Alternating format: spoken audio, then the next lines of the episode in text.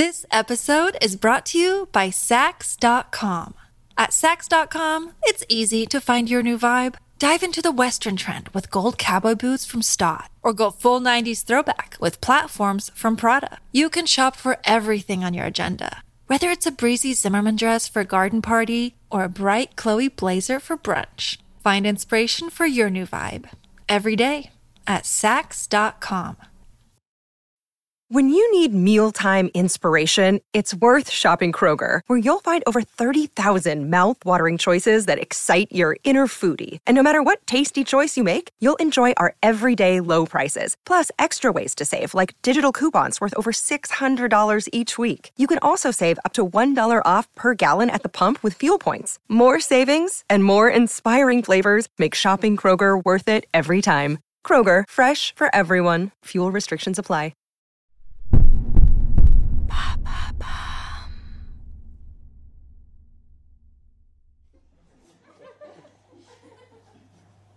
17 février 1673, théâtre du Palais Royal de Paris. Une pièce est en cours de représentation. Dans cette ambiance théâtrale, les odeurs de la salle se mélangent avec le parfum de la poudre de riz qui recouvre le visage des comédiens et les effluves de la cire des bougies. La salle est pleine, il fait chaud. On peut y entendre des rires fusés se mêler à l'écho de la voix des acteurs. Entre deux scènes, les applaudissements emplissent la salle d'un bruit sourd. Jean-Baptiste est sur scène, il incarne le rôle d'Argan dans Le Malade imaginaire avec aisance. Il joue son rôle avec passion. Plongé dans la peau de son personnage, il vit ses émotions et fait rire et pleurer son public. Soudain, il sent une douleur dans sa poitrine qui ne veut pas s'arrêter. Sa respiration est de plus en plus laborieuse. Il sent son cœur battre fortement. Ses membres sont de plus en plus lourds. Sa transpiration est tellement abondante qu'il sent le goût salé de la sueur sur ses lèvres. Malgré tous ses symptômes et sa difficulté à articuler, il continue de jouer, refusant de baisser les bras. Il veut que les gens se souviennent de lui comme étant un artiste déterminé et passionné. Il veut que cette dernière représentation soit mémorable. Jean-Baptiste se tient debout sous l'éclairage de la scène, transpirant sous son costume élégant. Il lutte pour terminer sa performance, même si le public n'y voit qu'un comédien transcendant sa prestation. Ses camarades remarquent à sa terrible quinte de tout que Jean-Baptiste ne fait pas que jouer, il va vraiment mal. La scène se termine sous les applaudissements du public.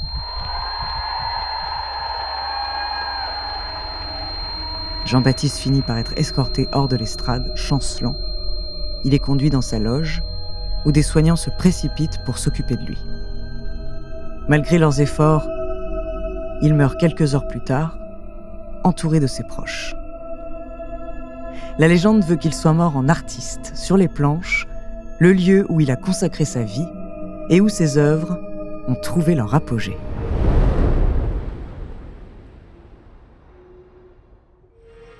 Bonjour, je suis Andrea, bienvenue dans True Story. Dans cet épisode, je vais vous parler de celui dont on célèbre cette année les 350 ans de sa mort d'un homme qui a brûlé de passion pour le théâtre. Cet artiste a osé défier les conventions et les normes de son époque. Il a révolutionné le théâtre français. Avec plus de 20 pièces de théâtre à son répertoire, il est en France un pionnier dans l'utilisation de la comédie pour critiquer les mœurs de la société. Acteur, auteur, metteur en scène et producteur de théâtre, son nom, Molière. De ses débuts en tant qu'acteur à sa fin glorieuse, Découvrez sa true story.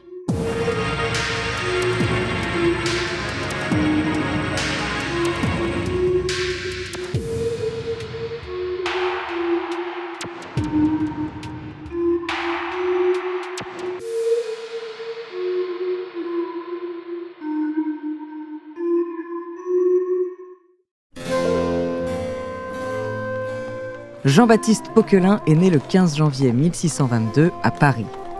Il grandit dans une famille bourgeoise et passe son enfance dans le quartier des Halles à Paris. Il fait ses études au collège de Clermont où il aurait étudié le droit. Mais son cœur est rempli de rêves de théâtre. Il sait que c'est là qu'il veut passer sa vie. En 1643, il rejoint la troupe de l'illustre théâtre où il prend le nom de scène de Molière. Il joue dans de nombreuses pièces, y compris des pièces de Shakespeare ou même de son futur rival, Corneille. Il passe quelques années à jouer ainsi, mais il réalise rapidement qu'il veut avoir plus de liberté créative et de contrôle sur les productions théâtrales. Il décide de quitter l'illustre théâtre en 1658 pour fonder sa propre compagnie de théâtre, la troupe de Molière. Il a alors en tête de créer des œuvres divertissantes qui parlent aux gens et qui ont également une dimension sociale. Avec sa troupe, ils vont voyager à travers la France, ils jouent dans des villes comme Rouen, Lyon et Bordeaux. Des difficultés financières arrivent très vite pour Molière, mais il ressent le besoin de continuer son rêve. Il décide de s'endetter et continue sur sa lancée. Cette prise de risque va bientôt le récompenser, car en 1659, la troupe est invitée à jouer devant le roi Louis XIV au Louvre.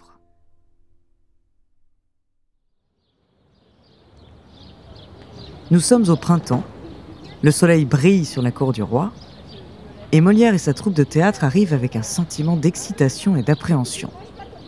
Ils savent que cette occasion peut changer leur carrière à jamais. En entrant dans la salle de théâtre, ils sont éblouis par les murs recouverts de moulures et par les grandes fenêtres qui reflètent la lumière du soleil à travers la pièce. L'air est rempli d'un parfum de fruits et de fleurs fraîches. La cour royale est déjà installée, vêtue de leurs plus beaux atours. Ils attendent avec impatience le début de la performance. Molière, qui joue le rôle principal dans sa pièce Docteur amoureux, est concentré. Légèrement stressé, il sent sur lui les regards curieux des nobles parisiens. Il entend les murmures et les bruits de leurs vêtements en soie qui frottent les uns contre les autres. Il prend une grande respiration et monte sur scène. Dès les premières répliques, il sent qu'il a captivé son public. Les membres de la cour rient à gorge déployée. Tous les acteurs donnent le meilleur d'eux-mêmes et leurs costumes colorés captivent les yeux des spectateurs. Les éclairages changent constamment de couleur, créant des ambiances différentes pour chaque scène.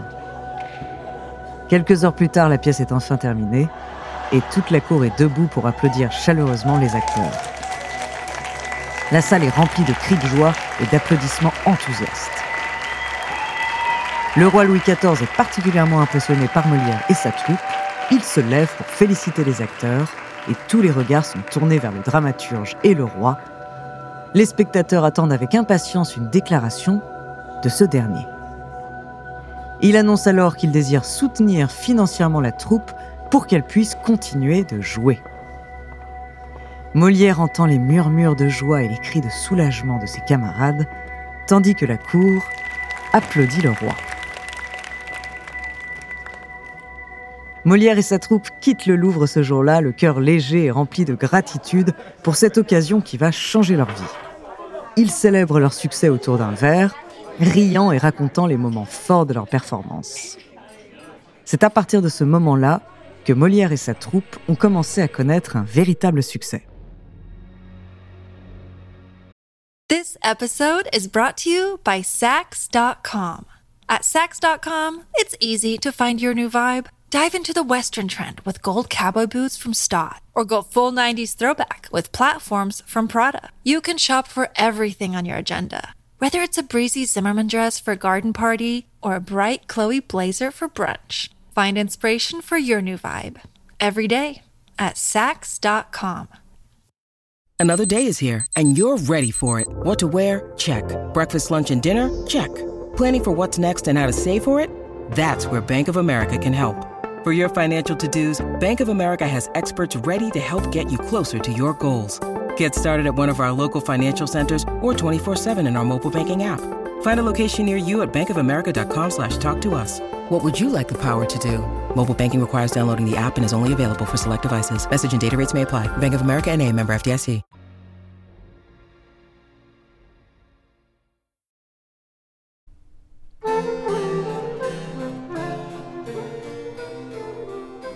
Au fil des années, Molière a consacré toute son énergie à l'écriture et à la mise en scène de ses comédies. Il est l'un des premiers écrivains de pièces comiques à embaucher des acteurs professionnels. Il est connu pour être extrêmement exigeant envers ses acteurs et pour avoir développé des méthodes pour améliorer les performances de ses comédiens. En plus d'écrire et de jouer dans ses propres pièces, Molière a contribué à l'art de la mise en scène. Il a introduit des effets spéciaux pour rendre ses pièces plus attrayantes visuellement et pour renforcer l'impact de certaines scènes. Il a également été l'un des premiers metteurs en scène à utiliser des décors pour créer une ambiance spécifique à chaque acte. Il utilisait notamment des toiles peintes pour représenter des lieux réels ou imaginaires, et il a su créer un univers immersif pour son public en leur faisant vivre une expérience théâtrale inoubliable. Les représentations de Molière sont inégalables, chacune d'elles est un véritable tour de force. Malheureusement, son succès attire également la jalousie et l'hostilité. Les autorités religieuses commencent à s'intéresser de plus en plus à ses œuvres. La première qui va poser problème est Tartuffe, une pièce qui met en lumière un personnage se faisant passer pour un homme pieux afin de tromper sa famille et ses amis. Molière est accusé d'être irrespectueux envers la religion. Furieux de voir son œuvre censurée, il prend le problème à bras-le-corps il se bat avec énergie pour défendre sa pièce en la reprenant à plusieurs reprises afin de satisfaire les exigences de la censure. Molière y parvient, Tartuffe est de nouveau autorisé à être joué. Mais l'injustice recommence en 1672 avec Les femmes savantes. Il est cette fois accusé de critiquer les femmes instruites et d'être insultant envers elles. Il se sent bafoué par les accusations qui pèsent sur lui Assis sur sa chaise, épuisé et découragé, Molière regarde son texte éclairé par les flammes vacillantes des bougies. Il ne supporte pas de devoir reprendre ses pièces pour satisfaire les exigences de la censure. Il se sent prisonnier de ses contraintes comme si on lui volait sa liberté créative. Il se demande combien de fois encore il devra se soumettre à cette oppression avant de pouvoir exprimer son art librement. Molière pense à tout ce qu'il a accompli, il se souvient des odeurs de la scène, de la fatigue d'après-représentation. Il repense au bruit des applaudissements et des cris de la foule. Il ressent l'émotion de chaque scène jouée et se rappelle de chaque moment où il a vu l'impact de ses pièces sur le public. L'enthousiasme lui revient. Il va se battre pour sa passion. Malgré les obstacles, les critiques et les accusations, Molière ne se laisse pas décourager. Il sait que le théâtre n'est pas un simple divertissement, c'est un moyen d'améliorer la société en mettant en lumière les problèmes sociaux. Il utilise l'humour comme un outil pour faire passer des messages importants et pour encourager les gens à réfléchir et à discuter de ces problèmes. Il se remet à écrire Les femmes savantes avec fougue et détermination, mettant tout son talent et sa créativité dans chaque ligne jusqu'à ce que la pièce passe la censure. Il croit fermement que le théâtre peut changer le monde et il est déterminé à utiliser son art pour le faire. Malgré ses problèmes de santé, Molière continue de travailler sur ses pièces de théâtre. Il est également important de noter que c'est un homme d'affaires avisé. En achetant le théâtre du Palais Royal pour sa troupe, il a pu disposer d'un lieu de représentation et contrôler les revenus générés par les billets. En outre, Molière utilise son influence pour obtenir des subventions du roi et des commandes de pièces pour les cérémonies officielles de la cour. Cela lui assure un soutien financier et une reconnaissance officielle. Le 17 février 1673, Molière s'éteint à 51 ans, souffrant d'une pneumonie contractée lors d'une représentation. Sa mort a suscité beaucoup de colère lorsque l'Église catholique lui a refusé l'enterrement religieux en raison de son métier d'acteur. Il a été enterré dans une fosse commune à la nuit tombée, loin des honneurs et des cérémonies funéraires qu'il méritait. Cependant, Louis XIV ordonna la construction d'une tombe pour lui dans l'église parisienne, Saint-Joseph des Carmes. Cette tombe est un lieu de pèlerinage pour les amoureux du théâtre ils viennent honorer la mémoire de celui qui a marqué l'histoire de la comédie française avec ses œuvres immortelles.